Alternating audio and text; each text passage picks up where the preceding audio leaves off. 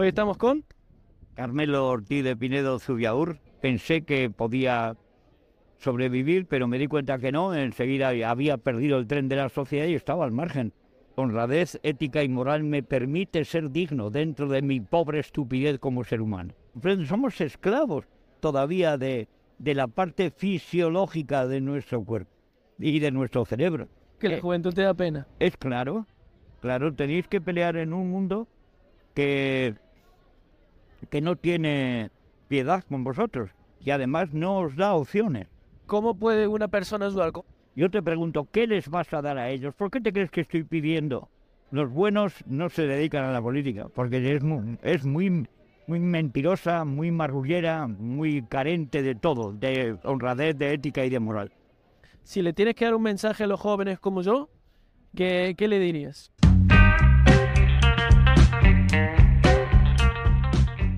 Voy un poco modo urbano, aquí con un móvil en la mano y con la cámara así nomás, pero tenemos un invitado especial que hace muchas ganas que quiero entrevistar y que la gente conozca, porque yo la verdad que soy un admirador de todo lo que me comenta cada vez que nos juntamos a charlar. Hoy estamos con...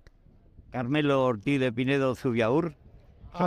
Soy un, un hombre nacido en el País Vasco, pero que eh, me quedo con nada más con eso, que soy hombre nacido en el País Vasco, en un pueblo que se llama Sestao, pero soy apátrida, no tengo, no tengo país, no me gusta tener un país, ni tener una nación, ni tener una frontera, ni, ni que haya naciones ni banderas.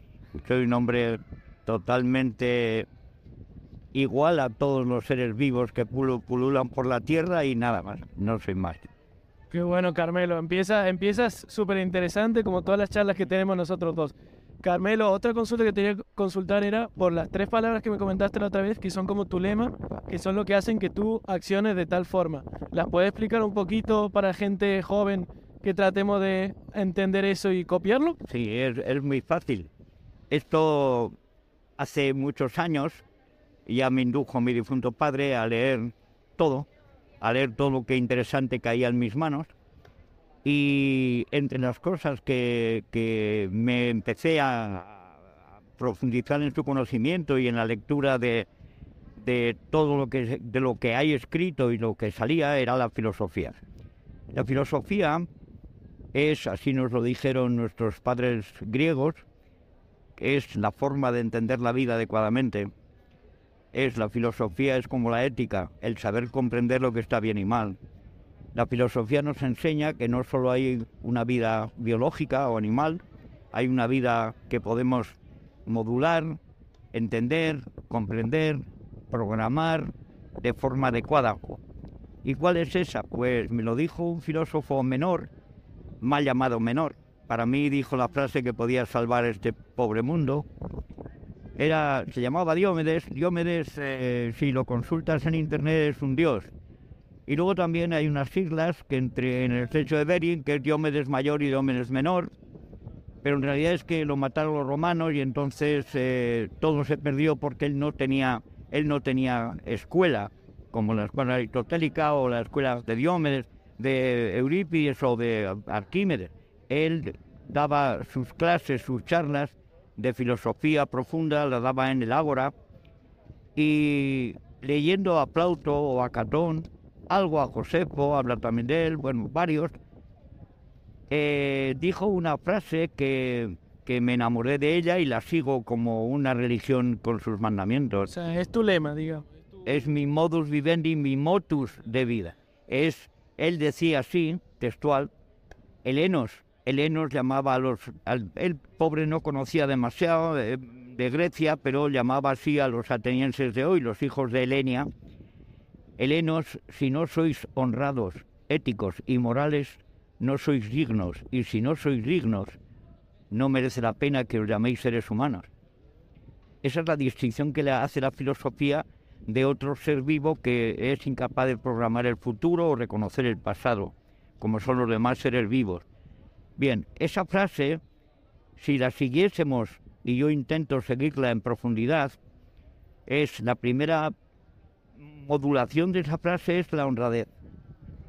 La honradez es no quitar nada de los demás, no atentar nada contra los demás, Y si aunque el demás sea un Estado que a mí personalmente me ha quitado todo, me da igual. Si él es un ladrón, que lo sea, yo no. Yo no. Eh, no robaré aunque tenga hambre, moriré de hambre, pero no tocaré nada que no sea mío, jamás. Gracias de corazón, nunca. Ese, ese sentido de la honradez nos, nos lo da, por ejemplo, el Estado, que luego dijo Cristo otra frase, o al menos lo copiaron así, eh, al César lo que es del César.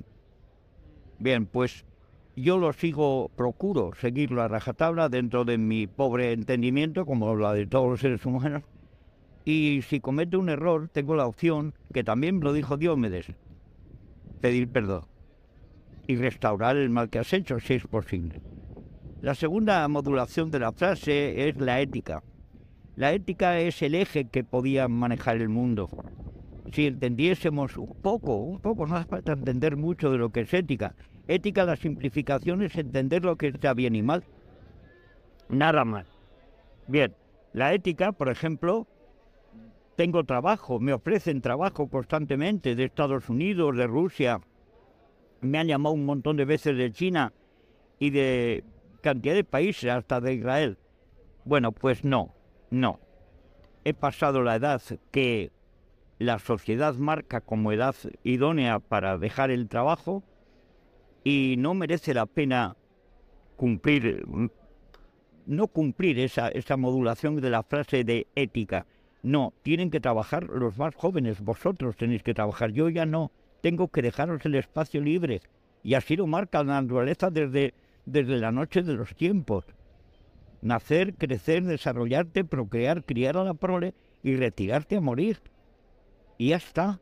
No hay por qué. Es que tengo derecho. No tienes derecho. Tendrás derecho legal, pero no ético. O sea, tu, tu, tu modo ético, digamos, hace que rechaces el trabajo independientemente de si lo necesita o no el sueldo y demás. Rechazo el trabajo porque ya tengo una edad, en ese momento 76 años, y no tengo por qué incidir en privar de trabajo a otro ser que tiene eh, que cumplir todavía sus derechos con, con la naturaleza y la sociedad, que es procrear y criar a la prole, o aprender a vivir. No tengo por qué meterme con él, ni interrumpirle, ni ocupar su espacio. ¿Me comprendes? Y eso me hace vivir mejor. Y luego la moral. La moral es el respeto a los demás en todos los sentidos, me guste o no me guste. Me da igual que, que un hombre mate a mi, a mi propia madre que todavía vive o a mi hijo, o a mi hermana o a mi sobrina. Yo no le voy a matar. Ya no quiero matar a nadie, a nadie. No quiero pegar al que me ofende. No, no, no, no. El problema lo tiene él, no yo. Y que me hace daño físico, pues que me lo haga. Pero yo no voy a coger un arma contra nadie. Jamás. Pero ya se acabó, ya está bien de matar. Llevamos matando desde que fuimos Homo erectus. Y matar y matar y cada vez más. Cada vez matamos más. Mira esos telediarios. Oye, esta tarde he escuchado que Trump, el, quizá el futuro presidente de los Estados Unidos, no lo sé, eh, acusa con bombardear México para eliminar los, los laboratorios de, de, de la droga en México. Por favor, ya vale de matar, ya está bien. Y no, pues yo me rijo por esa, digamos, frase idónea y milagrosa que dijo el, el pobre Diómedes. Honradez ética y moral me permite ser digno dentro de mi pobre estupidez como ser humano. Wow, qué, qué bueno. Es, esa es la simplificación de todo eso. Qué bueno, qué bueno, Carmelo. La verdad que cuando me lo comentaste el otro día dije, tiene que ser la primera pregunta, el primer eje del episodio, porque yo creo que es una clase de filosofía y que todos tendremos que aprender de eso. Ahora, la segunda pregunta que te quiero hacer es, parece que eres filósofo. ¿Te dedicaste a la filosofía o a qué te dedicaste en tu vida, en tu larga vida? Porque tienes mucha historia y muchas experiencias. No, no, no, ni soy filósofo, ni, ni me he dedicado a la filosofía como enseñanza, porque ves, ese espacio lo tienen que ocupar otros. Yo nací en un pueblo industrial y a pesar de que mi padre estaba muy perseguido por el régimen dictatorial de Franco que había en España, entonces en mi casa hacía falta que entrase algo más de dinero y me fui a una fábrica y empecé a estudiar y a, y a- y aprender el oficio de mecánico y, y constructor naval. Y así lo hice. Eh, hice la primaria, el bachiller industrial, hice la secundaria, el bachiller de maestría, y como me lo permitieron, porque mis notas eran buenas, porque me encantaba el, el estudio y el conocimiento naval, pues hice ingeniería naval. Me lo pagaron además. Y incluso posteriormente, Franco, como quería hacer de España una potencia nuclear, me pagó dos años en California, en San Diego, y allí estuve aprendiendo lo que son reactores nucleares de empuje, no de producción de carga eléctrica, sino de empuje de, motorización y potencia. Bueno, pues lo hice y al mismo tiempo, porque me daba mucho tiempo, era muy fácil el estudio de- del conocimiento de reactores y construcción, reparación y manejo, pues hice física teórica, eh, física de partículas. Pero no trabajé en ello, pero en realidad eso fue, eh, ha sido mi, mi motivo y mi causa del estado laboral. Me dediqué a eso todos los años. Lo que ocurre es que por necesidades de dinero, mi difunta mujer tuvo una enfermedad muy larga y muy penosa y muy costosa, pues me dediqué, por ejemplo, a través de la radiación, del conocimiento sobre las partículas que conocía y del conocimiento de la radiación, pues me dediqué, lo necesitaba en el mundo, había muchos eh, pinchazos para, para sacar, extraer de petróleo, y el interrogante es ¿cuánto petróleo hay? Pues yo soy experto gracias a la radiación y una serie de elementos complementarios, pues soy capaz de radiografiar un pozo y decir hasta el último litro que tiene y el estado en que está. Si es un estado Bren, o es un estado licuado, o es un estado POL, que significa que hay que meterle presión para que salga el petróleo hacia arriba, que son esas básculas que se ven mucho en Estados Unidos, el sistema POL. Bueno, pues me dediqué a eso, me dediqué a, a extracción de elementos de pruebas radiactivas y, y de nucleares que habían hecho los franceses, norteamericanos, chinos. Eh, esos elementos del núcleo estaban eh, sueltos al aire, eh, en descubierto o, en el mar, y me dediqué a extraerlos porque también lo pagaban muy bien y había muy poca gente que con conocimiento que se dedicase a ello. Y en eso pasé 42 años de, de mi vida, trabajando en, bueno, menos los últimos casi 20, que por estar cerca de, de mi difunta mujer ya tenía la enfermedad avanzada, estuve como ingeniero técnico en una mina, por mis conocimientos de maquinaria, no por mis conocimientos geológicos, que son prácticamente nulos, pero por maquinaria era una máquina, era una mina industrializada y pues todos los días sacábamos el carbón suficiente para una central que estaba relativamente cerca, que era la de las Pontes en el norte, en Lugo. Bueno, pues estuve 20 años eh, en la mina y allí cogí la enfermedad que tengo actual, que es la silicosis, pero que me están me la están tratando y me la están tratando muy bien. O sea que ese fue mi desarrollo laboral hasta el año dos- 2001. O sea que has hecho ingeniería y has viajado, la verdad que bastante fuera de España, ¿no? Porque se ha ido a Estados Unidos y demás y has estudiado un montón por lo que se ve y, y sigue gustándote estudiar, porque como has dicho, filosofía, ingeniería, eh, Y no solo eso, estoy haciendo egiptología. Egipto Ya voy- ya- no, pero es y un por- poco de cuántico, me comentaste el otro día. No, hago hace mucho tiempo que he hecho mano de la cuántica, como por ejemplo, mira, acaban de lanzar una sonda a Júpiter. Bien, la metodología de acción de esa sonda, cómo se mandan las señales, qué elementos reciben la señal y qué elementos luego se traducen en potencia para que la sonda haga lo que se le manda en la Tierra, cuánto tiempo tarda en recibir y reordenar la orden. Todo eso se hace a través de cuántica. Es que todo es matemáticas. Mira, este, esta pata del trípode es de aluminio, pero no es un aluminio natural, es un aluminio que gracias al estudio de las partículas se puede alear con cromo y níquel. Y mírale, y aparece el duro aluminio. Es un aluminio duro que es maleable, se, permite, se permite manipular con toda facilidad y además no tiene campo magnético, se puede trabajar con él en diferentes aspectos de lo que es la ingeniería normal de partículas. Y me encanta todo lo que es conocimiento, me encanta tanto conocimiento técnico, conocimiento eh, de la vida, que es el filosófico, y luego el conocimiento de, saber dónde estoy, quién me rodea, qué es lo que pasa, de qué son los problemas eh, físico, cívico, políticos. Me encanta, quiero saber. A mí no hago distinciones del saber. No hice literatura, pero me encantaría ver, leyendo cualquier poema de cualquier escritor. Soy un tío feliz. Yo leo a Borges y, y ya no sé dónde estoy. Me pierdo, me tengo que poner un, una alarma para darme cuenta porque me, me quedo cinco horas leyendo a Borges y si pillo diez, mejor.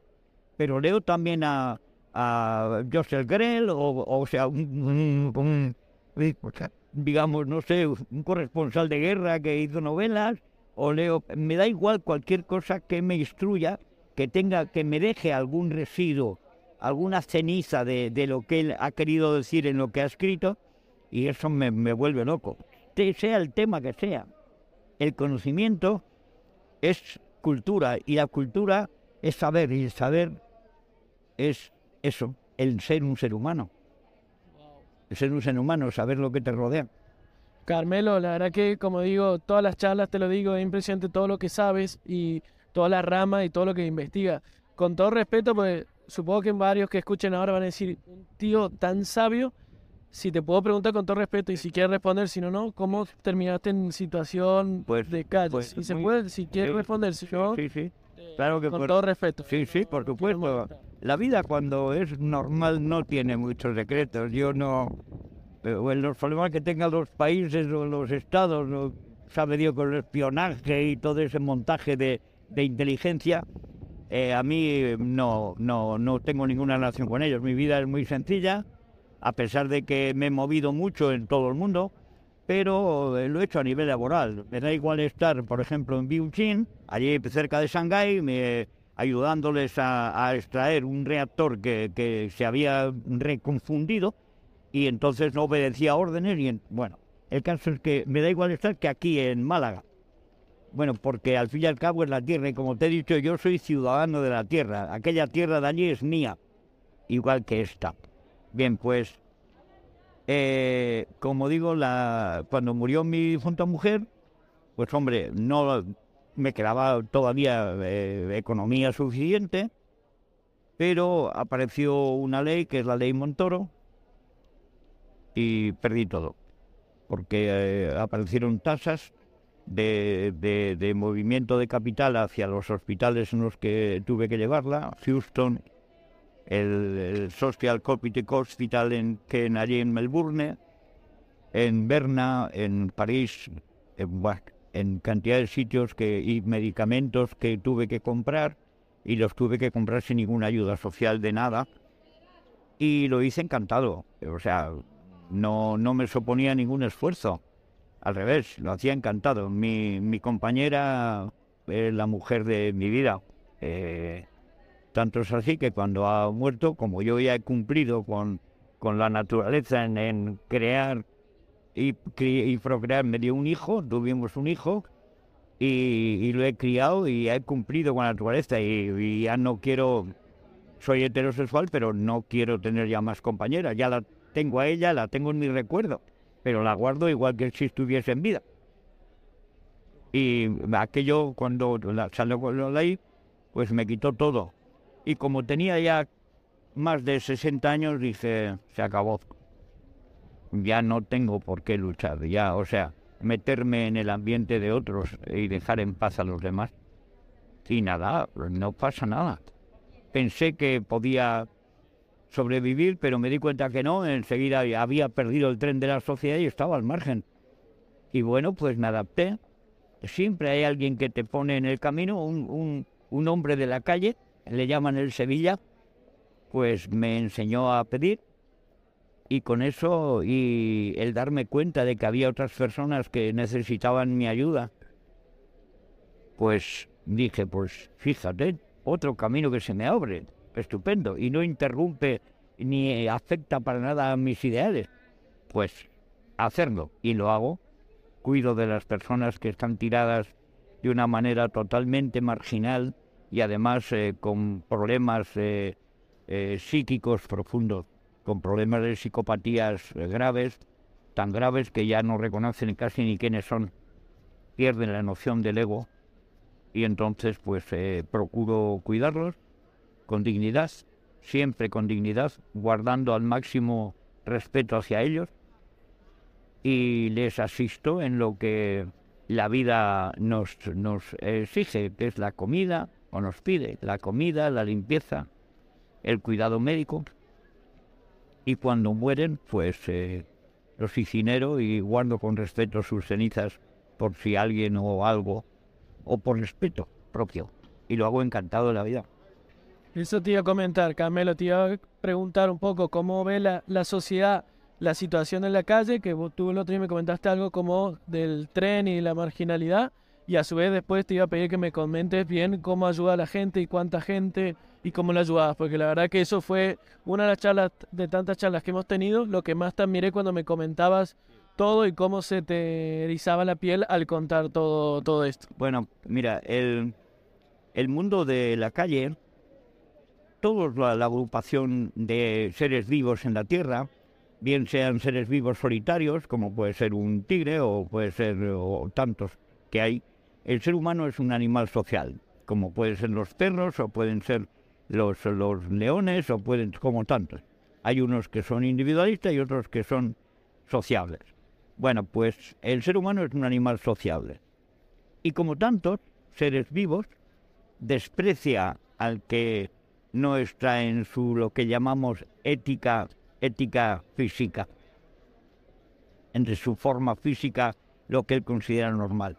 Entonces, el ser humano tiene muchas más enfermedades mentales que los demás animales porque nuestro cerebro desarrolló la capacidad mental mucho más, eh, digamos, en cantidad y en calidad que los demás animales vivos.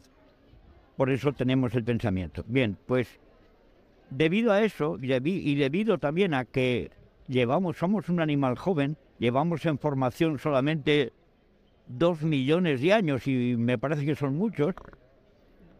Un perro tiene una antigüedad formativa evolutiva de unos 30 millones de años.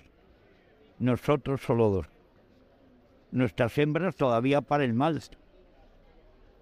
Los hombres, los machos, tenemos problemas y ellas problemas de espalda, por nuestra mala formación en la espina dorsal.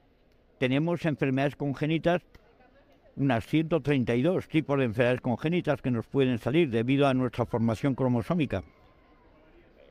Kitty solo tiene 6. O sea, ¿por qué? Hay un desarrollo evolutivo. Y nosotros tenemos defecto en, el aspecto físico natural, tenemos mucho, todavía mucha querencia evolutiva. Nos faltan cosas, nos faltan mejorar.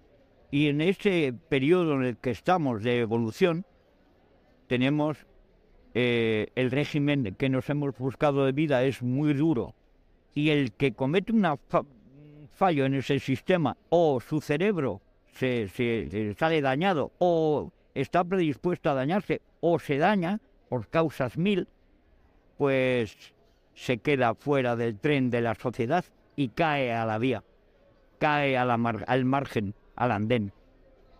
Y en ese andén nadie le recoge, solamente la sociedad les ofrece eh, como al que le tiran un pedazo de pan. Nadie agarra, dice, no, rescatamos, no. Habrá puntos en que es posible, pero el índice, la mayoría están en la calle sin posibilidad ninguna de salir del, del andén, de esa marginalidad que están. No tienen posibilidad. ¿Por qué? Son cerebros dañados o débiles a nivel, tienen enfermedades psicosomáticas ya de nacimiento y, se les abandona. Por ejemplo, un alcohólico es alcohólico desde que nace casi, casi siempre. O se hace alcohólico y su cerebro ya no va bien, pues nadie se para a pensar eso. Todo el mundo le trata como si su cerebro fuese bien. Borracho. La palabra borracho significa, es una palabra despectiva y además como si él tuviese la culpa. No, no, ellos no tienen la culpa. Yo no bebo porque no me gusta el alcohol. Por lo tanto, tengo en esa ecuación, hay gente que sí le gusta el alcohol. Y yo no me puedo ufanar de que no bebo. Es, es una, una herencia genética nada más. Igual que el tener memoria o ser capaz de, retener un montón de datos. Es genético. Es genético, no es mío, eso lo he heredado, es lo de que yo, yo, yo, yo soy un pobre idiota. Nada más. ¿Entiendes? Nada más, no hay otra cosa, no vale acusar, este tío es vago. No, es que su pobre cerebro no produce dopamina suficiente. Y es un caído. Y el tío que no se para de mover es porque su cerebro indebidamente produce mucha adrenalina y serotonina.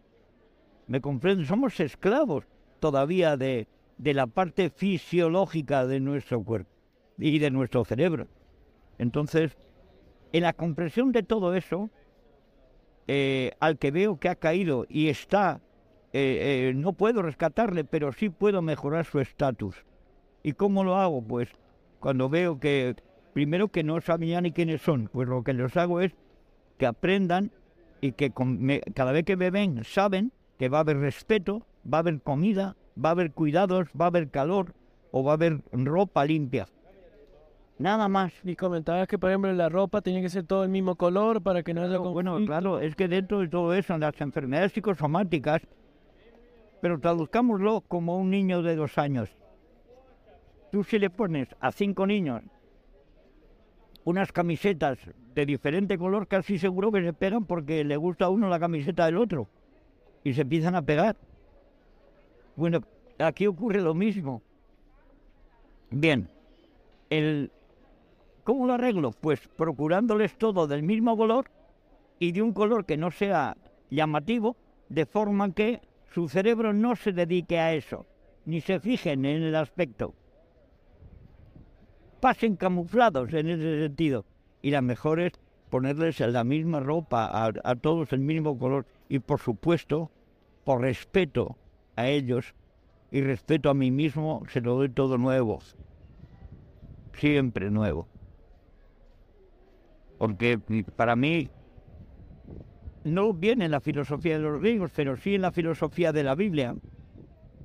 Los últimos serán los primeros. Eh, el más pobre es el que tiene, el que tiene va a tener mejor trato. No, pues yo no digo que va a tener, yo le tengo el mejor trato. Y haciendo todo eso, me siento muy bien, gracias al conocimiento que he adquirido soy un hombre, de hecho, me parece que te lo dije el otro día, me dais pena. La juventud de ahora, la, gente que tiene menos de 40 años, me dais pena, porque no, pero no queda más minutos. Chicos, Armena quería ponerme pruebas críticas, ¿sí? Pues, pues ese comentaba que la juventud te da pena. Es claro, claro, tenéis que pelear en un mundo que, que no tiene piedad con vosotros y además no os da opciones. Estudias para médico y resulta que llegas a la edad de, acabar la carrera y conocer, y poner práctica y nadie te da trabajo. Acabas ingeniería y tienes que entrar de camarero. Eso rompe el esquema psico, psicométrico, el equilibrio mental, lo rompe, lo desnivela. Y además lo desnivela el alcohol y lo desnivelan tantas cosas que están son como zarzas que, no te dejan caminar con soltura por el sendero de la vida. Entonces, ¿qué ocurre? Que ese desequilibrio, algunos, muchos lo aguantan, lo aguantan bien, pero otros no pueden y se para. Automáticamente el tren les expulsa y al margen. Y el margen empieza para poder sobrevivir y llevar la vergüenza, empiezan a beber. Y ya está ya han caído. Ya, es un camino. Ya está en el camino de, la oscuridad del alcohol y de drogas. Toman pocas, son buenas. Aquí se toma ahora una droga, ellos le llaman basuco, que es una mezcla de la porquería de la cocaína y la heroína. Es un, digamos, una mezcla, una mezcolanza extraña y maldita, y les vuelve locos. Locos quiero decir, reducen muchísimo su capacidad mental. Y acaban, pues, tirados por ahí, Carmelo, pues si puedo, si caen dentro de mi zona de, de, digamos, de abarque, de la, zona que puedo controlar, pues los recojo y los cuido. Qué bueno. ¿Y ahora mismo cuántas personas estás cuidando? Yo tengo recogidos ahora 23, porque hace pocos días se me han muerto dos. Y no, han muerto una mujer de cirrosis y, el, y el, el hombre, es un hombre, era un hombre relativamente joven todavía, pero muy envejecido, se me ha muerto de un paro cardíaco. Pero tengo 26, pero en la calle, aquí en la zona del río, para acá de Málaga, hay unos 40 o 50 tirados todos los días. Y Carmela, a veces me comentaba el tema de los albergues o el parque aquí que está cerca del Muelle 1, que los albergues no son una solución como, como planteado, como yo creía que, bueno, tiene un albergue, pueden ir a descansar ahí, ¿no? Hay muchos conflictos que no se sabe, ¿no? A ver, eh, desde el principio te, te he dicho el por qué es importante tener conocimiento en todos los oficios. Para eso te preparan para una carrera, para eso te preparan para un oficio. Si no tienes conocimiento de lo que haces bien, automáticamente cometes errores. Bien, la gente que está en los albergues no tiene una preparación. ¿Y cómo los tratan? Como el trato con la gente que tiene defectos cerebrales y defectos de comportamiento y defectos de, psicometría, o sea, saber estar. Comete, oye tú, hijo puta. Y automáticamente, ¿qué has dicho? No, no, no, no. Cuando se tiene conocimiento y viene alguien y dice, tú, hijo puta, te voy a matar. Y le puedes contestar, en vez de ¿qué has dicho? Con ganas de venganza y castigo, decirle, pero ¿por qué me vas a matar si estoy vivo? ¿Qué? Automáticamente, cuando le das una respuesta que para él no, no es coherente, se queda mirándose y resulta que le dices, no, mira, que, ¿qué es lo que quería? ¿Quieres, quieres, ¿Tienes hambre? ¿Quieres eh, algo de ropa limpia o te gusta ducharte? Pues no me ducho. Ah, no te ducho. Pues mira, si te duchas, sí va a dar una cerveza. Le dejas que lo medite y automáticamente te dice, vale, si me das la cerveza me ducho. Pues ves, ya he conseguido que se duche, se ponga ropa limpia y tenga un punto de mejora en su estatus. Eso es lo que busco. Me da igual que me insulten o me amenacen. Es como si lo hiciesen dos niños. Un niño como lo oye a su papá, viene de cualquiera, puta. ¿Y qué? Pues es igual. Esa gente que está en los albergues, además eh, se endurecen, no saben tratar con los pobres que van allí, automáticamente recurren al castigo. Y ese pobre ser, sea hombre o mujer, tiene que agachar la cabeza por miedo. Y eso retrae más su conciencia. Y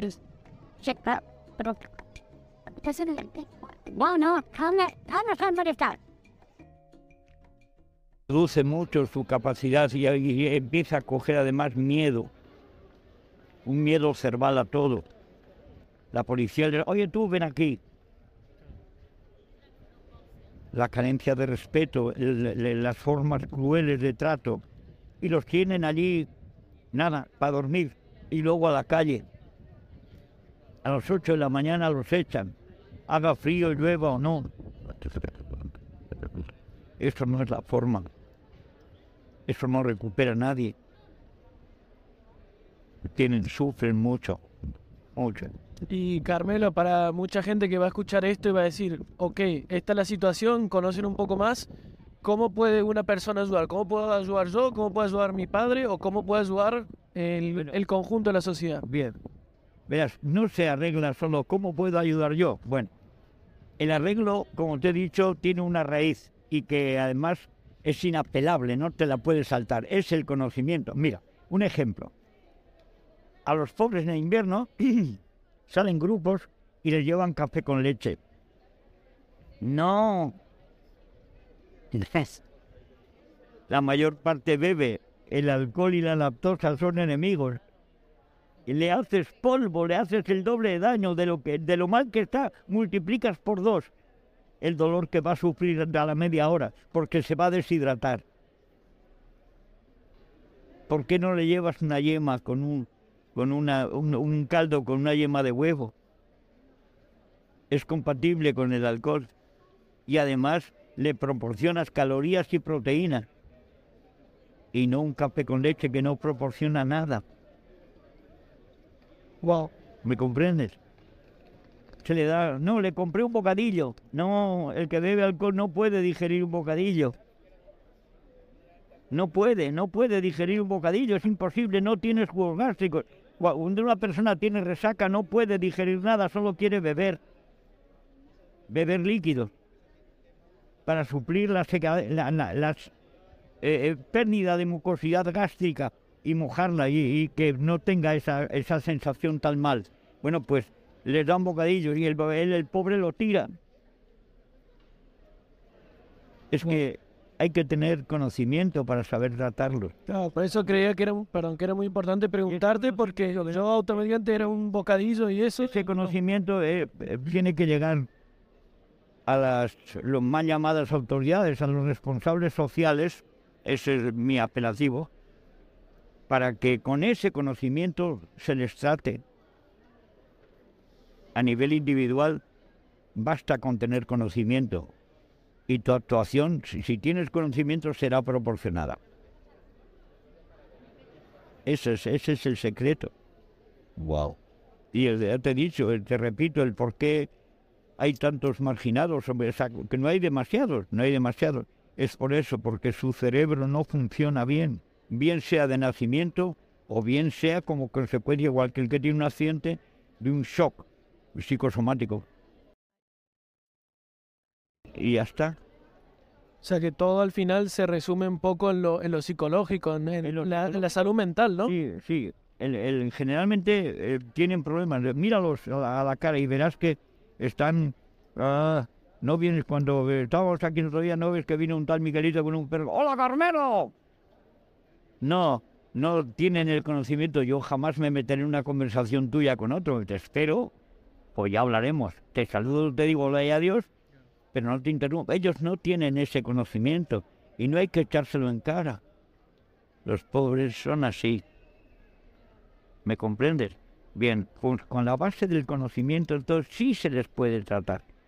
Antes no, porque todo lo que hagas sin conocimiento es hacerles daño. Han venido periodistas. Déjeme que haga una... ¿Para qué? ¿Para beneficiarte tú? ¿Qué les vas a dar a ellos? Yo te pregunto, ¿qué les vas a dar a ellos? ¿Por qué te crees que estoy pidiendo? Eh, No, hago una entrevista. Tú lo único que quieres es apuntarte el numerito de la jodida entrevista. Que no, no me interesa. No me interesa. Eh, te voy a publicar. Que no lo publiques en ningún periódico. Eh, como lo haces tú, sí te lo permito te hago la entrevista porque sé que no es con el ánimo ese periodístico de... No, no, detrás de ti no hay ningún, ningún eh, periódico para publicar, no. Ellos vienen con, con el ánimo de ganarse el sueldo y no, no, así no. Algunas veces doy charlas, como te he dicho, porque necesito comprar ropa y mudas y, y no me llega con lo que saco. Entonces uso el recurso, no pido dinero, no quiero que me den dinero para que el dinero corra de forma legal, ¿ves? Honradez. Aplicando la honradez, me dan un vale y ese vale sí corre de forma legal, paga impuestos. Y así todos contentos. Y yo puedo comprarle ropa, calzado, medicinas eh, y algo de bienestar. Carmelo. No te quería interrumpir. No, no, me refiero a eso que yo solo puedo hacer eso. Pero con eso es suficiente. Si todo el mundo hiciésemos un granito, ¡buah! este mundo sería... Pero bueno, si todo el mundo tuviesen conocimiento, no hacerlo. Mira, imagínate que en todas las escuelas del mundo la OMS se pusiese de acuerdo y enseñasen lo que es la honradez, la ética y la moral. A los pequeñitos, a los medianos, a los que van al instituto, a la universidad. Y el mundo sería un paraíso. No, pero se aproximaría. Habría más respeto. y No, no, habría más, no habría honradez, habría ética y habría moral. No, no violaría a casi ninguna mujer. Recién me comentabas la noticia que viste antes de que empezásemos a grabar, la noticia de esta violación en grupo, y me decía el por qué surgían estas cosas. Por eso, por la contaminación de información subliminal que se les, que se les pone al alcance de la mano a, a niños que todavía no saben discernir o que no son capaces o están en una familia que no está muy preparada para enseñarles lo que es moral, leen, leen perdón, ven eh, en, el, en el móvil de su amigo o en el suyo propio, ven es eh, de pornografía dura y ellos pues lo hacen lo mismo. Yo también quiero hacer eso. Es normal que un niño haga lo que ve hacer a los demás. Un niño le ves con un tambor o le ves con una escopeta, porque lo llevamos metido en el cerebro. El ser humano es un animal violento. Somos así desde que estamos en la cueva. ¿De acuerdo? Si promueves eso, pues el niño va a ser es un violento. Y si le enseñas la- el sexo cuando su desarrollo orgánico sexual se pone en marcha, pues ¡buah! adelante, a por ella. Como hace 40.000 años. Sí, bueno. Pero nadie quiere que los niños sepan nada. Wow. Carmelo, y hablando de esto de la educación, eh, el otro día hablamos que, bueno, más educación tal vez te da un poco más de libertad de pensar y aprender. Y comentaba el otro día una, una historia que tuviste, un encuentro que tuviste con un- una de estas autoridades que lo hablaste en latín. No sé si se puede contar, si lo quieres contar o, o no, pero me lo contaste el otro día y me pareció muy gracioso. No, fue, verás, hay, no autoridades, hay políticos que les encanta enseñar la bandera social. Perdón. Bien, y este era uno de ellos. No voy a decir su nombre, pero bueno. El caso es el siguiente, que se ufanaba de, de ser un líder de ética, de moral y además so- social a tope, a tope. Yo comulgo con, con lo social, comulgo con los trabajadores y me ve eh, que estoy pidiendo y él estaba haciendo una sesión de fotos y ni me mira. Y como es un, tiene titularidad politóloga, es politólogo, eh, le dije en latín para que me, me mirase, para que le dije en latín, de todo lo que dices no vale nada. Y au- automáticamente al decírselo en latín se giró y me dice, ¿habla usted latín? Digo, claro, antes de que tú casi llevases pantalones largos. y también griego. "Oh". Digo, mira, le dije, eres un pobrecito, estás, estás ahí sacándote fotos y ni me has mirado. Todo lo que comulgas en tus sermones eh, publicitarios y en, en olor de multitud no valen para nada. Eres un mentiroso. Solo te quería decir eso, nada más. Por eso te he hablado en latín para que me mires. Eres un mentiroso. No vales nada. Para llamar la atención. Nada, sé porque es un chollo, es un chollo dar charlas que los demás te miren y el hula hula. Así aparecieron los jefes. En, la- en la sociedad eh, casi jurásica. Así aparecieron los jefes. Le explico a los demás lo que es la luz, el sol, las estrellas, el relámpago, el trueno, y a cambio me dan sacrificios y no tengo que ir a cazar. Somos así. Digo, eres uno más de, de los jetas que no quieres ir a cazar y estás aquí contándonos historias, pero es todo mentira, le dije. Se me quedó mirando, ah, me acuerdo que cuando se fue me dice, ya sé lo que es usted, es un humanista. Y digo, humanista, tú sí que estás hecho bueno. ¿Ves? Rápidamente me, me puso, me, me- me hizo un calificativo de, de- de su cartera, de su pobre cartera mental que... Pero eso es lógico, eso, esa actuación es lógica, igual que hoy han pasado por aquí los de vos y ni te miran, pues es normal. No son más que paja. Show político. Sí, pero es que no son más que pajas. En la política, no solo de este país, de todos los países, se- están los peores. Los buenos no se dedican a la política, porque es muy, es muy, mentirosa, muy marrullera, muy carente de todo, de honradez, de ética y de moral. Muy bueno. Eh, Carmelo, vamos a ir un poco terminando porque, bueno, la verdad que ha sido súper entretenida. Pero, por ejemplo, tú que has leído mucho, no sé, porque a mí me encanta el cine, pero a ti no sé si te, te gusta tal vez más leer que ver el cine. Pero hay algún libro, poesía, película, algo que tú siempre recomiendes que si alguien te pregunte, diga, mira, tienes que leer o ver esto porque es que te abre la cabeza o te va a encantar. No, verás, como cine, como cine, no. Eh, el cine es ficción y eh, es entretenimiento.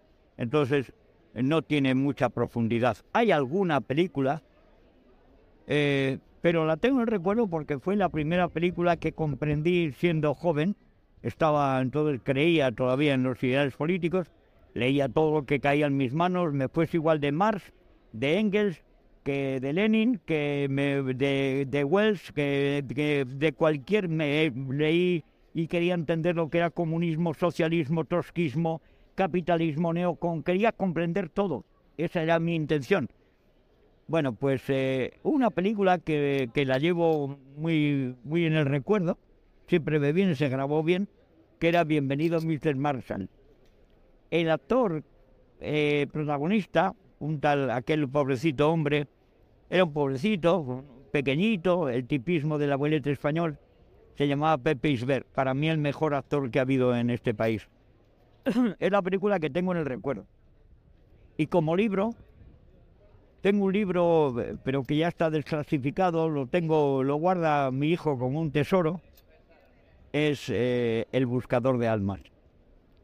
Está desclasificado, nadie le gusta ese tipo de literatura y, y es una novela, es surrealista no es real, pero tampoco es ficción, es, es una novela preciosa de, ves, de cómo empieza a comprender sin tener conocimiento de lo que es la filosofía.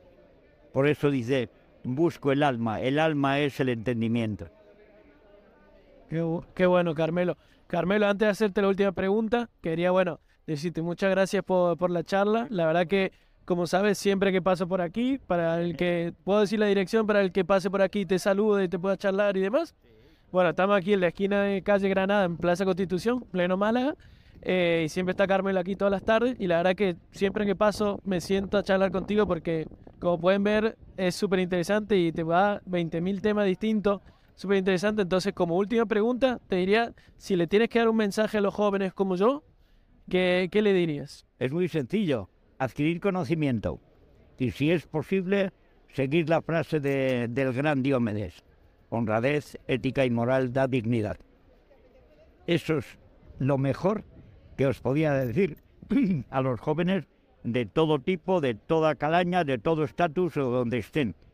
Honradez, ética y moral te permite a ti mismo cuando estás solo llamarte digno. Y eso es un honor. Bueno, Perfecto, Carmelo. Muchísimas gracias por el episodio y espero que les guste a todos. Gracias. Encantado.